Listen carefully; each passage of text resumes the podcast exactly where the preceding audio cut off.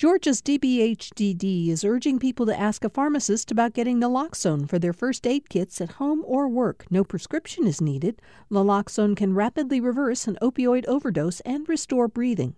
Opioidresponse.info. Thanks for listening to the Political Rewind podcast. Be sure to like and follow us and rate us on Apple, Spotify, or wherever you get your podcasts.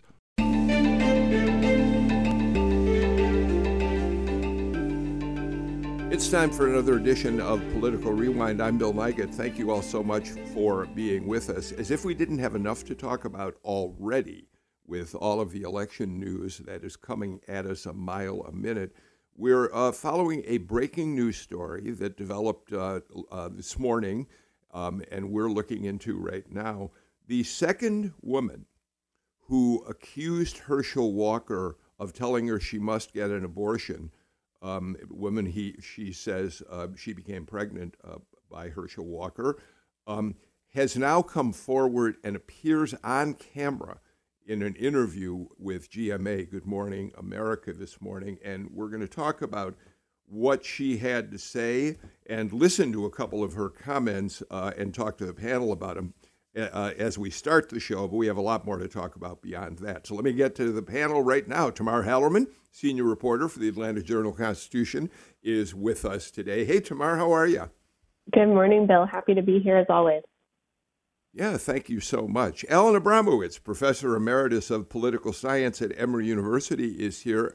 Um, Alan, uh, we're going to ask you to talk about all the topics we have for today's show, but I'm especially going to be interested in hearing your observations on a brand new Atlanta Journal Constitution poll, which uh, gives us some interesting information as we head into the final week of the campaign. How are you today, Alan? I'm great. I, I hear you invited me because Trevor Noah wasn't available. I uh, Natalie Mendenhall, our senior producer, is very excited about the fact she won a lottery ticket to go see Trevor. Oh, really? Uh, Noah. We'll oh, man, look, that would be yeah, fun. We'll, we'll look forward to hearing about that. For people who don't know, he's bringing the Daily Show uh, to Atlanta. Claire Sanders is back with us, senior lecturer of political science at Georgia College and State University. How are you, Claire? I'm great. Happy election month, first day of November. Yeah. Yeah, first day of November. And Tammy Greer, thank you for joining us again, professor of political science at Clark Atlanta University. It really, it's true, uh, Tammy. We, I woke up this morning and I thought, wow, it's November. The election is upon us. Yes, it is. So many activities in the next few days.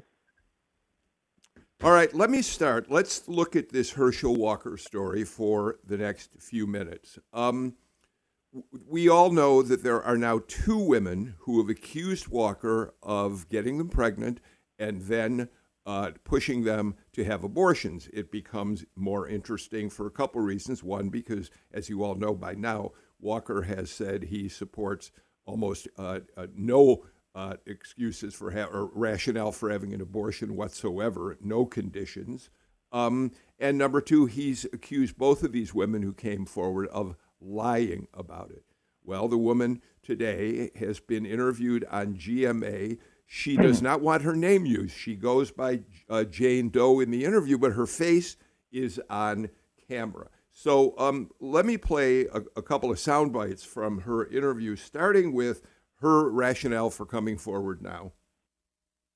When I saw the first woman come forward a few weeks ago, he immediately called her a liar and said, I never sign anything with the letter H. And I knew I had many cards from him where he signed the letter H. And so I believed then that she was telling the truth. The woman said that she has kept this secret for 30 years. That's her words. And she did it to protect him. She says that she had a six year affair with Walker. Um, the they, GMA shows on camera uh, examples of cards and letters from Walker that the woman says uh, came from from him. Um, and uh, she also says that when she told Walker she was pregnant and said she wanted to keep the baby, he had a very strong reaction to that. Let's listen. he was very clear that he did not want me to have the child. And he said that he said that because of his wife's family and powerful people around him that I would not be safe and that the child would not be safe. That's very menacing. It is very menacing. GMA also talked to two women who are described as good friends of Jane Doe, who said they knew about this affair while it was going on. And um, so that's what we have this morning. The Walker campaign has already pointed to his statements, their statements, when that second woman came forward saying that she is lying. But Tamar Hallerman, the fact that this woman is now on camera, um, although she is not revealing her real name, uh, nevertheless does uh, suddenly make this more real in some ways, doesn't it? Absolutely. I mean, it certainly makes it, um, you know, much more tangible for, for Georgia voters, much more powerful seeing her face, hearing her words on camera. Uh, but we're already see- seeing, you know, our friend Emma Hurt from Axios just tweeted a response from the, the Walker campaign, who immediately responded, just as he has with all these other um, claims about abortions from his past. Quote, this was a lie a week ago and it is a lie today, quote. So it seems like the Herschel Walker campaign is leaning on that same strategy they've been using apparently quite effectively these last couple of weeks. And the polling, as we'll discuss um, coming up, at least according to this latest AJC poll, is that he hasn't seen much of a you know downturn in his numbers because of these stories. So it, it looks like his camp is ban- banking on this kind of blanket denial is going to you know work as Georgians continue to go to the polls. Yeah, Claire, we, we should say that the woman says that um, she, Walker drove her to the abortion clinic, gave her cash to pay for it while he waited in the car. But she has no records of having the abortion and no record, of course, of the fact that he paid for it. I'm not suggesting that she's not telling the truth at all, uh, uh, but it's, uh, I guess you'd say, uh, it, it doesn't help the story that she doesn't have anything uh, to show for it, although the first woman did. Claire? So this is definitely not where um, the Walker campaign wants to be a week before the election. Obviously, um, yesterday's AJC poll shows a dead heat between Warnock and, and Walker. Um, Walker has largely benefited from the nationalization of the Senate race despite his unfavorables. Um, and uh, what you were just saying regarding the the lack of evidence that has been presented um, regarding the abortion, the Walker campaign will will use that to poke holes in the in the story, and also will use um, questions about timing one week before the election. So expect the Walker campaign to to um, have a rebuttal in regards to um, poking holes in regards to the timing of this um, these accusations. Tammy, without regard to the polls at this point, uh, without regard to party, if this is possible, what is your reaction as a woman to now seeing the Jane Doe come forward? Well, to see her face, even though we are we don't know her name, for her to be on camera uh, is very powerful because um, before the Walker campaign could rely on, well, I don't know who this is. They're not. I don't know who she is. What is her name? What does she look like? Um, so there was um, an attempt at plausible deniability because we were unsure exactly who the person was. Um, now you have someone on camera with pictures and with other images, um, with cards and, and whatnot. And so it's a bit tougher than to be dismissive as it was the first time. So it's interesting um, to see how, you know, I guess when you think about it as a woman, to be dismissed um, consistently, especially on a topic as sensitive as this, you know, kind of makes one feel a, a bit kind of a way that you know that there would just be this outright dismissiveness uh, rather than you know some type of acknowledgement. All right, so Alan, uh, all that said, we do now have this new Atlanta Journal Constitution poll. Over a thousand uh, respondents to the poll conducted by the University of Georgia, and it does show that Warnock and Walker are in a dead heat as, as of right now. So, just in a very general way, first, and then we're going to pl- plunge into the crosstabs a bit. Uh, what's your take on whether there's uh, is this race baked in? You're either going to vote for Walker or you're not, and this second woman now being on camera isn't going to mean much. I think that's that's probably true. Um, although I, I, would say this, I, I, think that all these accusations, um, not only the accusations about paying for abortions, but the uh, stories about the various lies that Walker has told about his own, you know, background, history, and, and, rec- and record, um, have hurt him. Um, uh, if you look, there was a New York Times Siena poll that just came out uh, yesterday. Um, it had a slightly different result. It had, it had actually had Warnock up by three points. Not that different. Mm-hmm. Um, but in that poll, what they found was that on personal qualities, that uh, Warnock was rated considerably more favorably than Walker. Uh, Walker was, in fact, uh, uh, had relatively uh, poor ratings on honesty, whereas Warnock had more favorable ratings on that. So I do think these accusations have hurt. Um, what's helping Walker, however, is another finding from that poll, from the from the New York Times Siena poll, which is that when voters are asked um, which party do you prefer to control the Senate, um, the Republicans had a four-point advantage on that question in the in the state of Georgia. Um, this was sort of a consistent finding across several of the states that they looked at. Um, the Republican candidates were performing, you know, were underperforming relative to where the party seemed to be performing. So, so I think it, you know this election is going to come down to a question of what do voters care more about? Do they care more about uh, the character of the person that is going to be representing them in the Senate, or do they care more about just the basic question of sort of part, you know, part, partisan considerations. Which party do you want to be in charge? And I don't think well, this Claire, additional accusation is probably not going to move the needle very much. I, I apologize for interrupting there, Alan. Claire, no, no that's problem. essentially um, your point when you said that um, to some extent Walker benefits from the nationalization of the race. If in mm-hmm. fact it's true that nationally uh, uh, people tend to prefer in a generic uh, contest Republicans over Democrats, in, to control the Senate, Claire. And that seems to be keeping his his poll numbers afloat, or at least has um, it has kept his poll numbers afloat in the last couple of polls that we've seen.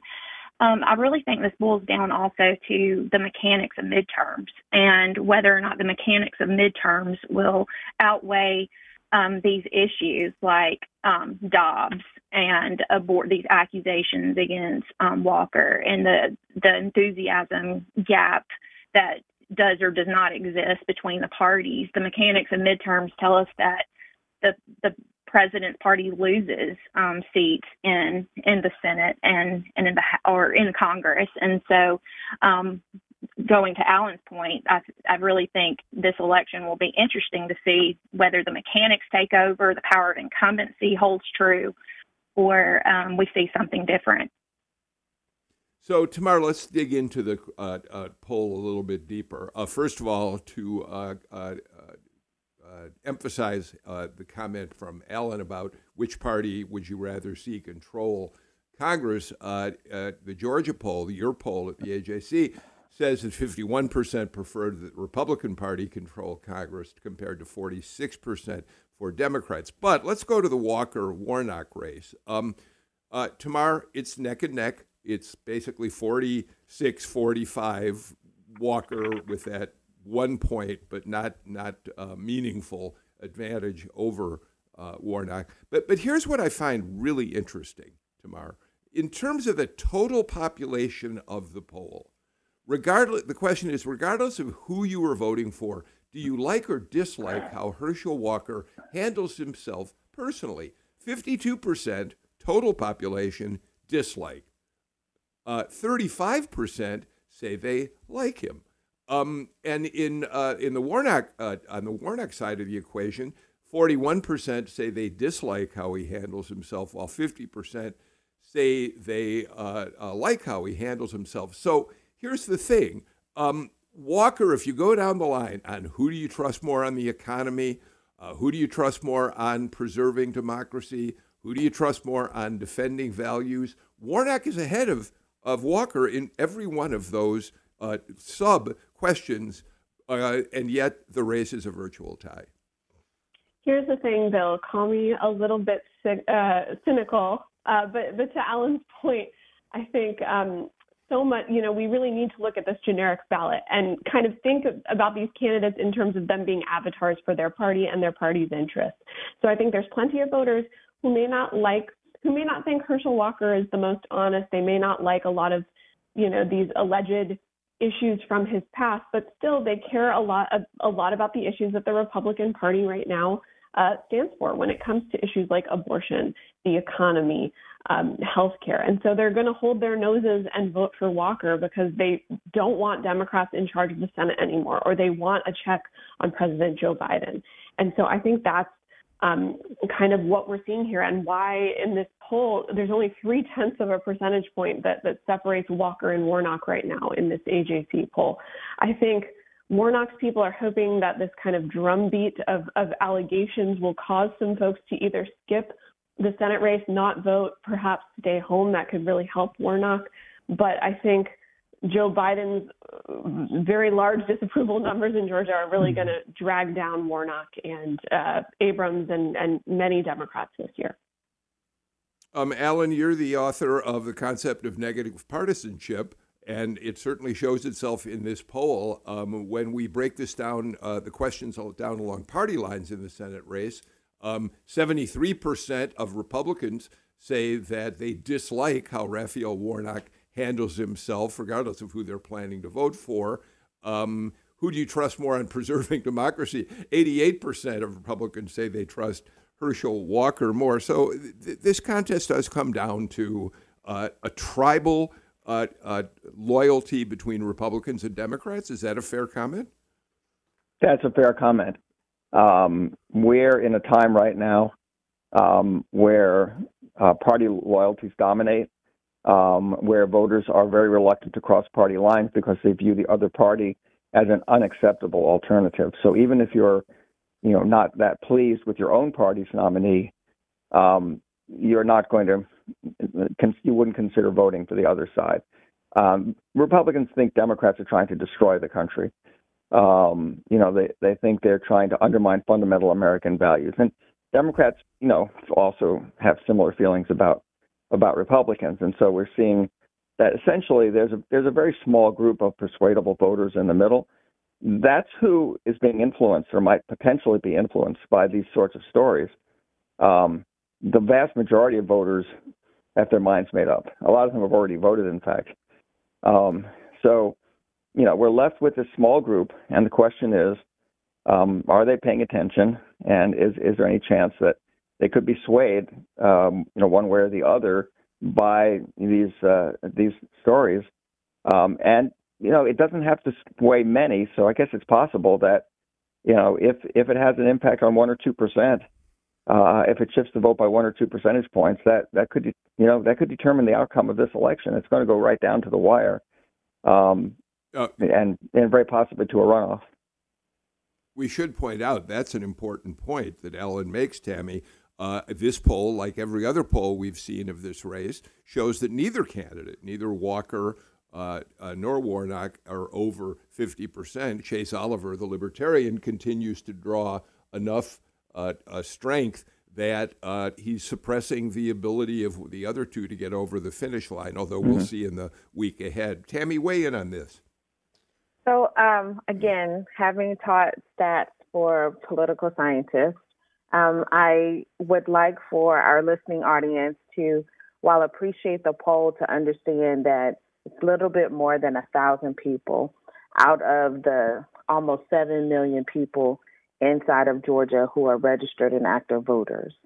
Um, and then when we look at the number of, of the proportion, um, you know, just take that into consideration of, you know, of the the um, the party that the that the respondents have identified with.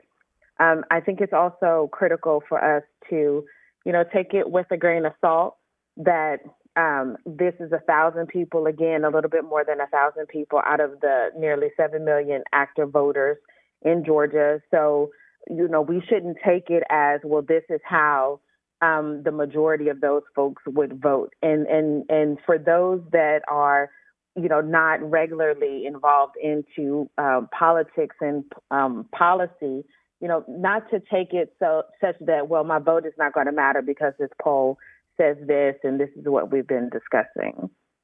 Well, let, us be. I do want to be a little careful, Claire. I mean, we do know that polling does have a scientific a t- scientific basis, and I know Tammy recognizes that as well. Um, but I think more to the point on this poll and we're going to talk about it more when we talk about the governor's uh, uh, race in a moment, is um, that uh, this poll, the AJC's polls, seem to have oversampled conservatives and Republicans. Um, and um, and the campaigns have glommed onto that, particularly the Abrams campaign, which, uh, according to this poll, is behind by a significant margin. Claire.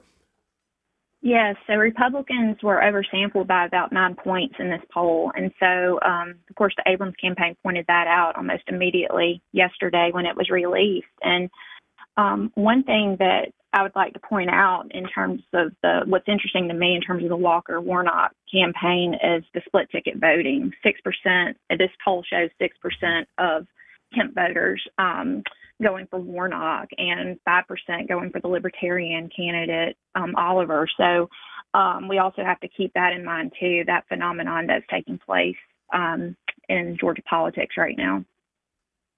All right, you know what? I, we're going to talk about the governor's race as seen through the eyes of this poll in just a moment. But why don't we get the first break of the show out of the way and come back with more on Political Rewind?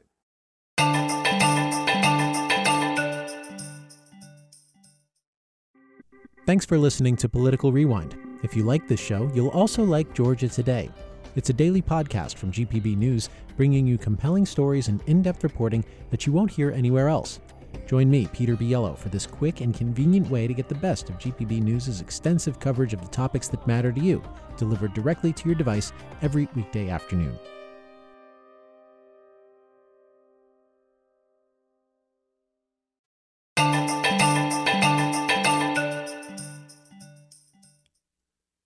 Tammy Greer, Claire Sanders, Alan Abramowitz, and Tamar Hallerman join us for today's edition of Political Rewind. We're talking, continuing to talk about the AJC's brand new poll, the final poll uh, before the election next Tuesday, or what we, as I s- said many times, we now consider the last day of uh, voting.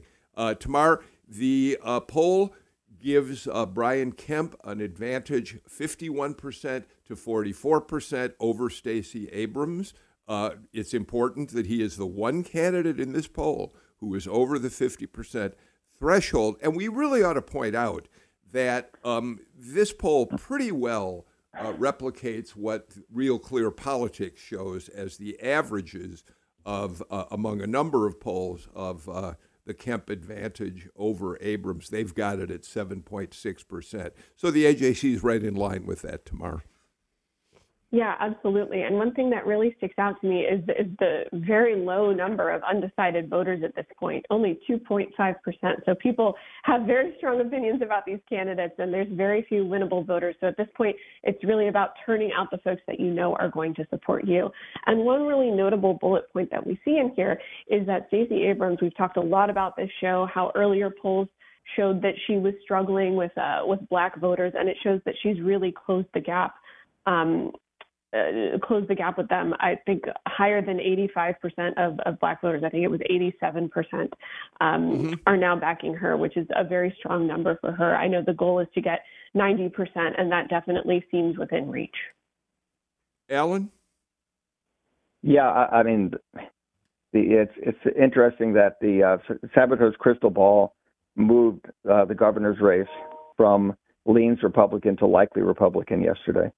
Uh, and I think they're looking at, uh, well, you know, all the recent polling on this race that shows Brian Kemp leading, you know, in every single poll um, at, by margins ranging from three or four points up to 10 or 11 points. Um, so again, the AJC poll is right in line with the results of, of these other polls, despite the fact that I, you know, I also am a little bit concerned about look at the partisan balance in the poll, it looks a little out of whack. Um, it, you know, it seems to tilt a little more Republican than it should. Um, and and there's something in the methodology of, of the poll that concerns me as well, um, and that is that um, the uh, sampling frame for determining who are likely voters excludes newly registered voters who did not vote in the primary. So you have to, have, if you're a newly registered voter, um, and there are a lot of them here in Georgia uh, who registered since the, the 2020 election. If you did not vote in the in the primary in May, you are excluded, no matter what else you know you might say about whether you're going to vote. And that's that bothers me, and I, I think it's a bad decision. Um, it probably doesn't affect the overall results a lot, um, but it, it certainly could make a, a, at least a small difference. And I just don't think it makes any sense. And I, would like to hear someone from involved in that poll to defend that decision. Um, by the by the way, um, you know we're uh, Kevin Riley, the editor in chief of the AJC, who you all know is on on the show every Thursday. Uh, he and I have talked about some of the uh, criticisms of the uh, sample size and uh, the framing that uh, the screens that Alan just mentioned. And and Riley has said, look, we need to be transparent.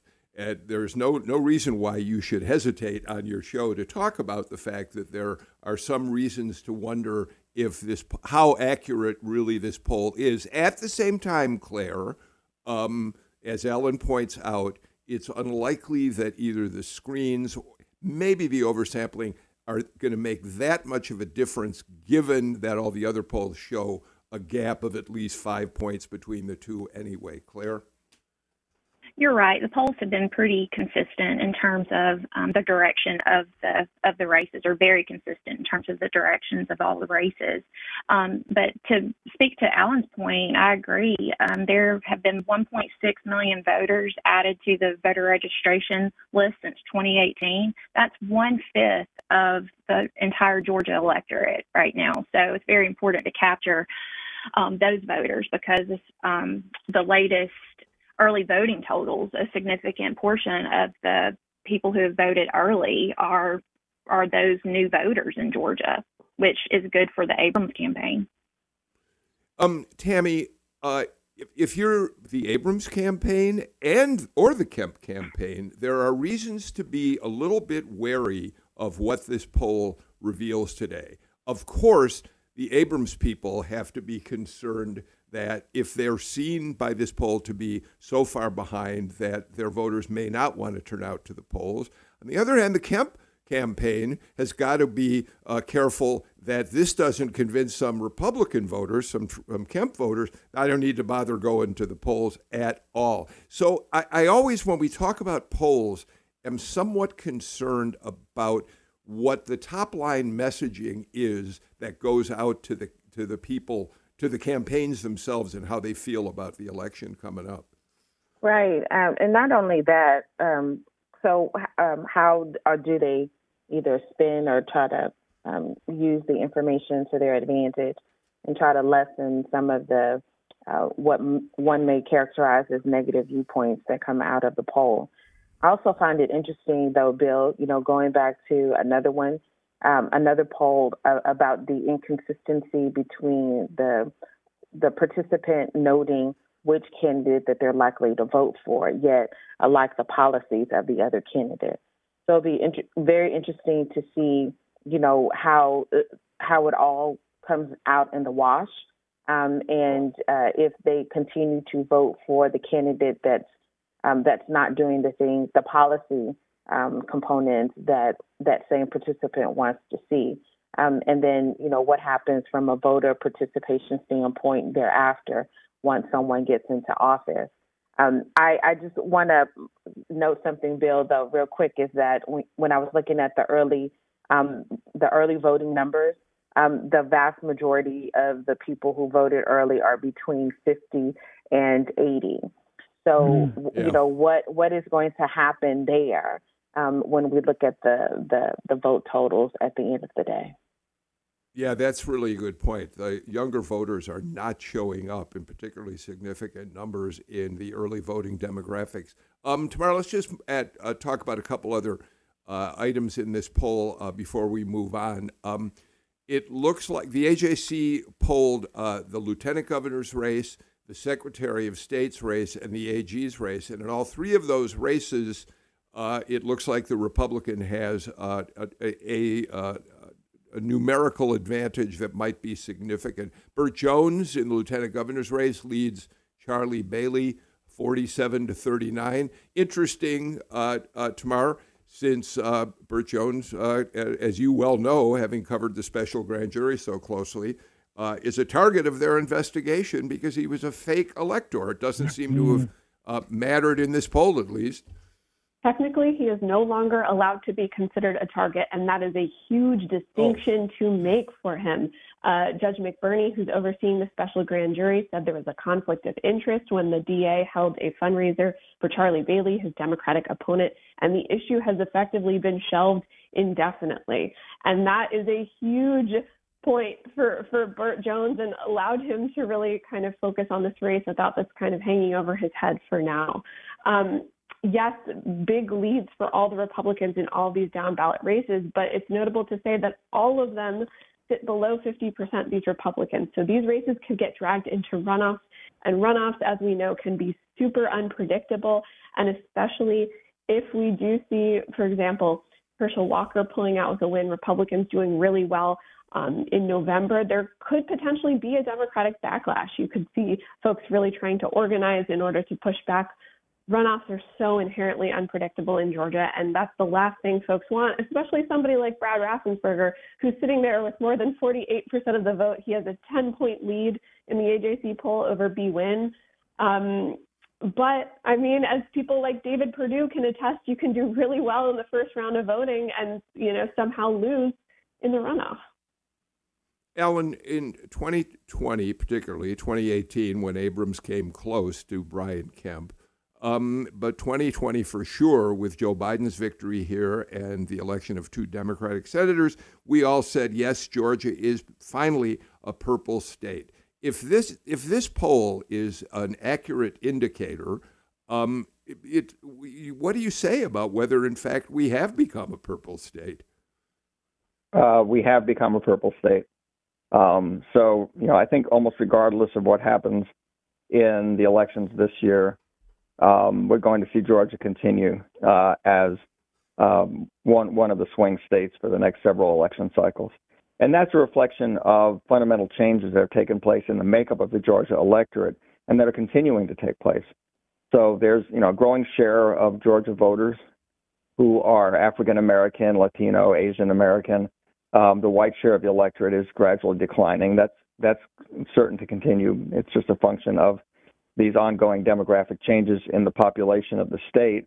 Um, and, you know, the fact that uh, Republicans may do well in one midterm election year, uh, you know, where we have a relatively unpopular Democratic president in the White House and people are very worried about inflation.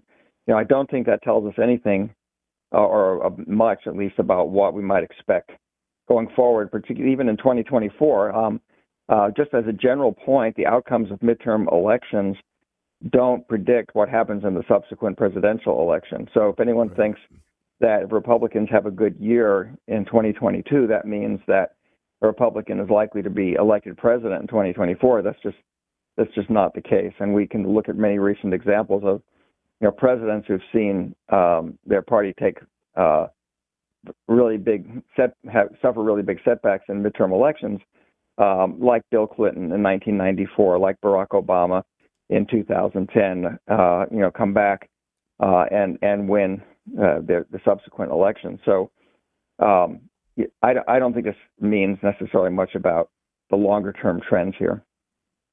Alan, I can already see forming in your head an art, data-driven article for Sabato's crystal ball that you'll write on just that: the impact of mm-hmm. twenty of midterm elections on presidential elections following that. Um, mm-hmm. uh, t- Tammy, just be again before we get out of the poll completely. Burt Jones, as I said, leads Charlie Bailey for lieutenant governor. T- uh, uh, Tamar pointed out Raffensperger is up ten over Bee Nguyen. And in the uh, in the attorney general's race, it's a bit closer. Chris Carr, the incumbent, at 49, Jen Jordan at 42, um, certainly a, a, a, smaller margin than what Raffensperger and Nguyen have. So, uh, uh, Tammy, one of the questions I guess is uh, the again the only candidate in polling who's over 50 percent is Brian Kemp. To what extent do we imagine that Kemp is uh, perhaps leading the uh, ticket in terms of what's happening in those lower ballot races?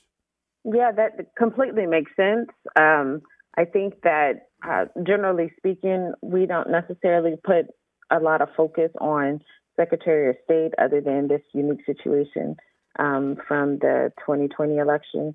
Um, Attorney General, um, Secretary of um, the you know Agriculture Commission, and so forth.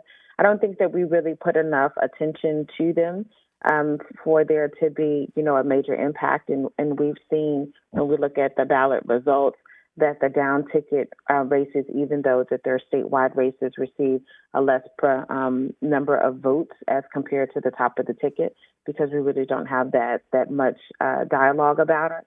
Um, at the same time, um, it is, you know, we can agree um, that that the Secretary of State, because the Secretary of State was in line with the governor, um, after the 2020 election.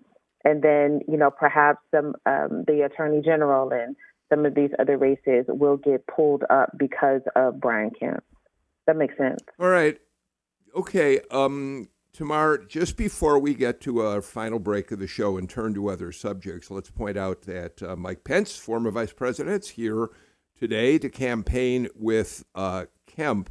Uh, to the best of my knowledge, and I think I'm correct about this, Herschel Walker will be nowhere in sight, uh, which is interesting. Kemp has kept his distance from Herschel Walker, although he did tell CNN in an interview, I think just last night, that he will definitely vote for Herschel Walker because he's concerned about issues of the economy. Tamar? Sure, and there's an interesting kind of dividing line right now when it comes to, to Pence and Trump and Herschel Walker and, and Brian Kemp. You've seen Pence uh, take an increasingly vocal stance about his relationship with Brian Kemp. He has a book coming out. We, we're just starting to see some some uh, little excerpts from that book where he talks about the pressure campaign to get him to uh, overturn the electoral college results on January 6th um, you're starting to see him campaign for folks that Donald Trump really hated, including Brian Kemp. Um, and at the same time, of course, you've seen Herschel Walker, endorsed by Donald Trump, keep his distance. So it's an interesting kind of unspoken dividing line here in Georgia. Um, yeah, in the in the book, The Hill had an excerpt from the book uh, just the other day, and in it, Pence reportedly says uh, that a meeting between uh, uh President Trump at the time and campaign lawyers and outside attorneys after the 2020 election that that uh, uh, uh, Pence was a part of called it a new low in their efforts to figure out a way to overturn the results of the election. Let's take our final break of the show and come back. Let's talk about the arguments in the Supreme Court yesterday on affirmative action uh, in university settings. This is Political Rewind.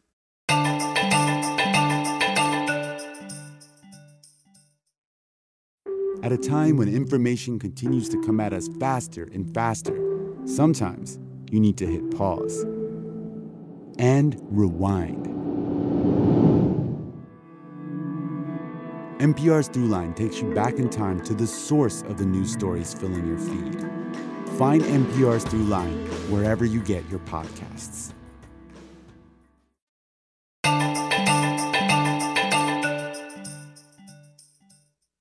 Claire Sanders, the United States Supreme Court, yesterday heard arguments in a case that uh, most people consider to uh, be one of the most important that they will decide on, certainly in this term, and one of the most important since uh, conservatives became a supermajority on the court. Let me just read the Wall Street Journal lead of their story today.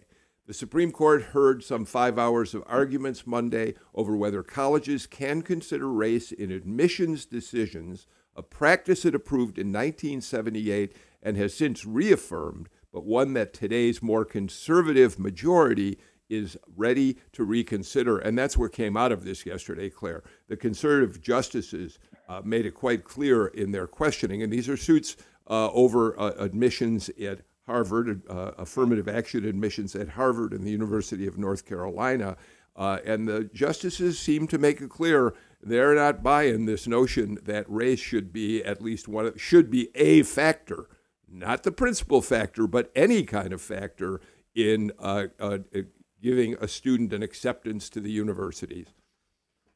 Yes, there was definitely skepticism among the conservative justice yesterday during oral arguments. Um, since 2003, um, the Grutter Supreme Court case um, that had to do with the University of Michigan's um, law school admission policies, um, the court found that the 14th uh, Amendment and the Civil Rights Act um, does not um, does allow for colleges to use race as a factor, not the predominant factor, but a factor in college admissions policy. So race conscious admission policies have been the norm. And so the, cons- the conservative justice being skeptical of some of these arguments just um, signals that we may be in for another um, interesting landmark ruling mm-hmm. um, at the end of this term that changes the, the scope of um, college admissions policies. Uh, Tamar, one of the number of lawyers who were arguing in this case, and, and who was one who was arguing uh, for retaining the policy, said that being African American or, or Hispanic, or in some instances being Asian American, can provide one of many, many tips. Chief Justice Roberts said, yes, but you have to concede that if it provides one of many, then in some cases it will be determinative. Race will be a determinative factor. Uh, the lawyer answered, I do, I do concede that. But then he says race for some highly qualified applicants can be the determining factor, just as being the, you know, an oboe player in a year in mm. which the Harvard Radcliffe Orchestra needs an oboe player will be the mm. tip. To which Justice Roberts replied, and this will be remembered for a long time, quote, Yep, but we did not fight a civil war about oboe players. We did fight a civil war to eliminate racial discrimination, and that's why it's a matter of considerable concern. Tamar? What stuck out to me was a quote from Samuel Alito, who, of course, wrote the, the Dobbs decision uh, last term. And he really questioned what the term underrepresented minority means. And he kind of framed the college admissions process as a zero sum game. So if you're going to grant advantages to one unrepresented minority, that necessarily kind of disadvantages another. There's only so many slots in a freshman class. And so that, that really stuck with me. Um, and I'm curious how much that sentiment makes its way into a final ruling if that's what the conservative branch of the court if that's how they're they're framing their decision. Um, let, let me take it away from just the arguments themselves and, and talk to uh, our college professors about affirmative action and diversity on campuses. Um, Tammy, um, well, let me bring it back to the court. Clarence Thomas, Justice Thomas, yesterday said at one point, I've heard the word diversity multiple times, and I don't have a clue what it means. You haven't given me the educational benefits. Tammy? Um, first, uh, Clarence Thomas benefited from affirmative action. And I think that we lose that as uh, one of those items when Clarence Thomas is ever mentioned when it comes to affirmative action or um, as the former head of the EEOC, right? So he understands clearly. Um, so I don't know if he was attempting to be coy or dismissive. He knows clearly what that means. Um, secondly, um, I find it fascinating that individuals who, again, are of spaces of privilege are able to say that one thing or another is race neutral when, again, um, the vast majority of the Supreme Court, very small percentage, single digit, has ever been uh, someone other than a white male. And let's also be clear that the vast majority of the individuals that have ever sat on the Supreme Court have been from these elite institutions. So it's very interesting um, that there seems to be almost a willful ignorance or a willful deniability of the impact that having um, diversity within institutions of higher education has on um, the overall professional and workforce in this country. Well, let me, Alan, in fact, that's exactly what Justice Kagan had to say in this case mm-hmm. yesterday. She said, quote, these are the pipelines to leadership in our society. And exactly. if universities aren't racially diverse, then all of those institutions aren't going to be racially diverse either. Alan? She's exactly right about that. Um, you know, and, and, and I think it's rather, but what we're, what we're seeing here, I think, uh, uh, uh, in terms of the opinions being expressed by the conservative members of the conservative majority uh, on the court, is uh, this attitude that these problems of racial discrimination and racism are, are now behind us. Um, and we've seen this in the we saw this in the voting rights cases. Now it's it's not a problem anymore, uh, and and this uh, these concerns are just outdated. But a- anyone who's looked at what's going on in American society and and knows that that's nonsense. Um, and, and um, you know, the fact of the matter is that colleges and universities um, consider a whole range of criteria in determining whom to admit, um, and, and, including factors that clearly give an advantage to uh, uh, to, to uh, ap- applicants who come from backgrounds of privilege. Um, for example, legacy admissions. Um, you know, legacy admissions uh, are, are uh, comprise a significant share of those admitted to elite institutions of higher learning. Uh, also, um, frankly, the economic considerations. Uh, the ability, uh, uh, for example, we know that children of very wealthy individuals are often, you know, given an advantage because colleges and universities are hoping that at some point, you know, there will be uh, significant donations made.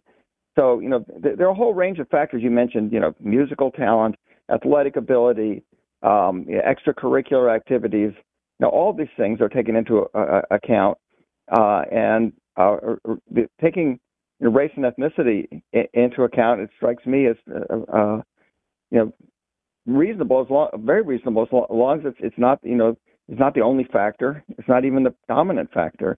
Um, but it's clear here, I think, that the court is going to is going to uh, once again overturn major precedent that the conservative majority uh, uh, uh, probably all six, or certainly at least five of the six already, and willing to overturn this this precedent, just as they did on the on the abortion case. This is a this is a, a, a radically conservative court now that we're dealing with, and we're going to be dealing with for some time to come. Claire, um, we, we understand when a Justice Kagan uh, talks about how you're creating a pipeline for minorities to uh, find their way into leadership positions in society eventually. But I'd like, if you don't mind, what does it mean, just in a very specific way, that a campus like Georgia College is diverse? Why is that advantageous? Help us understand what it means to you as a professor, to the students around you. What's the, what's the value? Oh, the diversity of the university, the diversity of colleges around the country benefits the community, benefits the state, benefits the, the country as a whole.